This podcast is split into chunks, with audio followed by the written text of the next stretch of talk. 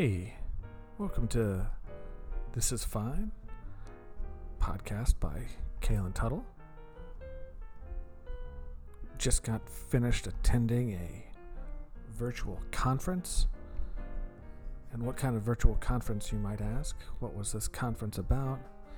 Uh, I would have to say that the conference was unintentionally about cognitive dissonance, where you can't put you have two things and you just can't quite put them together and figure out what exactly is really going on.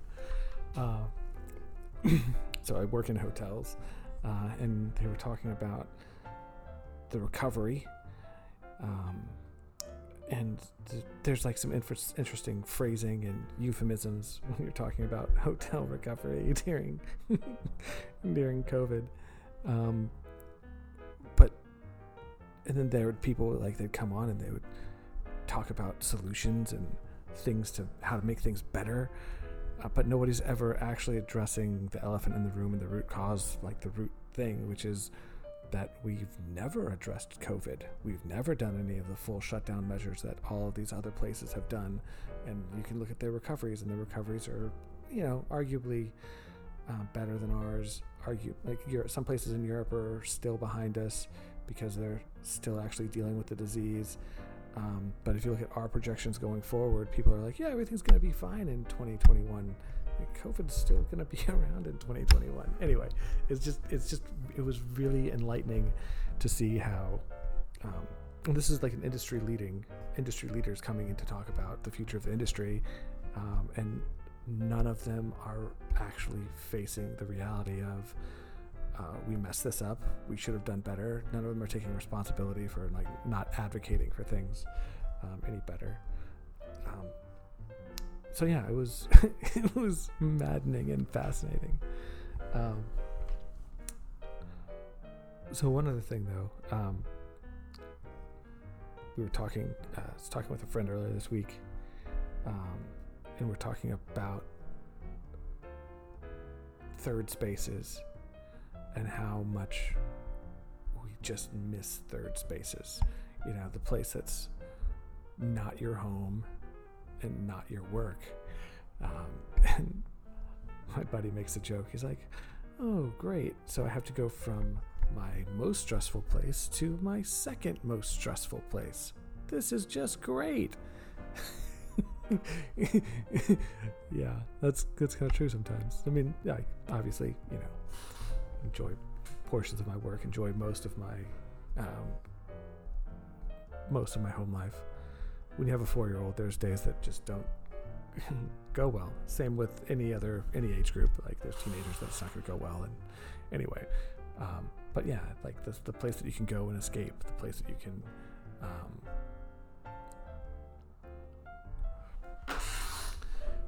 America, you've heard how you like we've had conversations, depending on where you're at, but like had lots of conversations about the declining of third spaces where you can meet people of different classes and different settings, and how that's shrunk over time. How um, the church is no longer the way that the church used to be. It's less egalitarian. Um, you don't have town squares like you did in you know 1437 or whatever. Um, you don't have neighborhood associations and things like that the way that that, that existed in, in previous eras. So as all these third spaces have devolved and gone away, you know, you have a more fractured society. So it'll be interesting to see that since we've completely eliminated third spaces and third spaces are going to be broadly eliminated for the next 18 months, we'll see how they survive and what they look like coming out the other end. Um, because since we've completely and totally mismanaged um, COVID 19, uh, third spaces are really going to struggle. Because, I mean, it became coffee shops and restaurants and bars um, and still churches to a, to a degree, but not to the same degree. Uh, but all those third spaces are are really struggling, um, and will continue to struggle because there is there is no real end in sight. There's no real recovery in sight. There's no way to engage in those spaces going forward. Um, but then, like on the flip side, on the brighter side, um, because of the inability to engage in third spaces with my historical friend group, um, we've started hanging out with our neighbors and doing stuff on our block because we can socially distance and we can have a couple beers. Um, we're probably going to get together and have some drinks and grill some chicken on, on Friday. So that's something that we would not have done. We would have just hung out with our classic friends. We probably wouldn't have engaged with our neighbors in the same way that we're engaging with our neighbors now. So it's it is radically changing our social lives, but it's not necessarily all for the um, all for the ill. Um, because again, we're not we're not great neighbors, but we've we have engaged and, and met our neighbors, and um, part of that's also due to like the kids' age. Like there's a bunch of four year olds and a bunch of two year olds floating around, so they're big enough to be outside and mobile. Um, when you know previously there haven't been like we haven't been surrounded by that same uh, age group, so that's also a secondary uh, secondary benefit. But yeah, it's just kind of interesting to see. It'll be interesting to see how third spaces evolve um, and how relationships, um, friendships change since proximity is you're at home more, but your proximity is more important. Like just being close is more important than um, than other things. So does it become more like a 1950s environment where you're really good friends with your neighbor? Uh, you've, I mean, 1950s was a, a lot of suburban stuff. Friendships and relationships were built off of the shared experience of World War II you tell your word stories with your buddies, and then you would you, know, you now have some common event.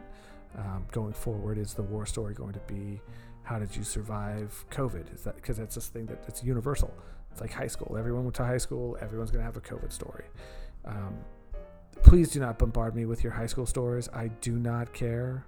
I don't care about your high school stories that's this is that that's just me making a passing judgment that everyone has a common most everyone has a high school experience that's broadly similar. Uh, but that does not mean i give a flying rat's ass about your high school experience. Please do not tell me about them.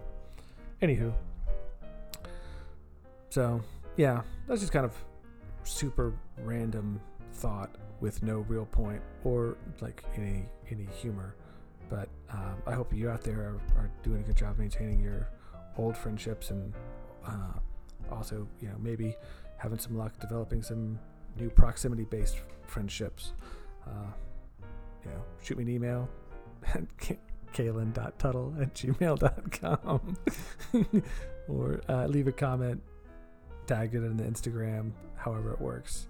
Um, but yeah, spend some time thinking about that. Think, spend some time thinking about how you're going to engage in third spaces, how you're going to engage with people going forward, and try not to think about the cognitive dissonance, dissonance in every single business meeting you're going to be in for the next um, nine months. As somebody who's an expert talks nonsense about how the recovery is going to be blah blah blah blah blah blah blah when we still haven't addressed the root problem. Anywho, hope you have a good day. Um, wear a fucking mask. It's not fucking hard. Bye.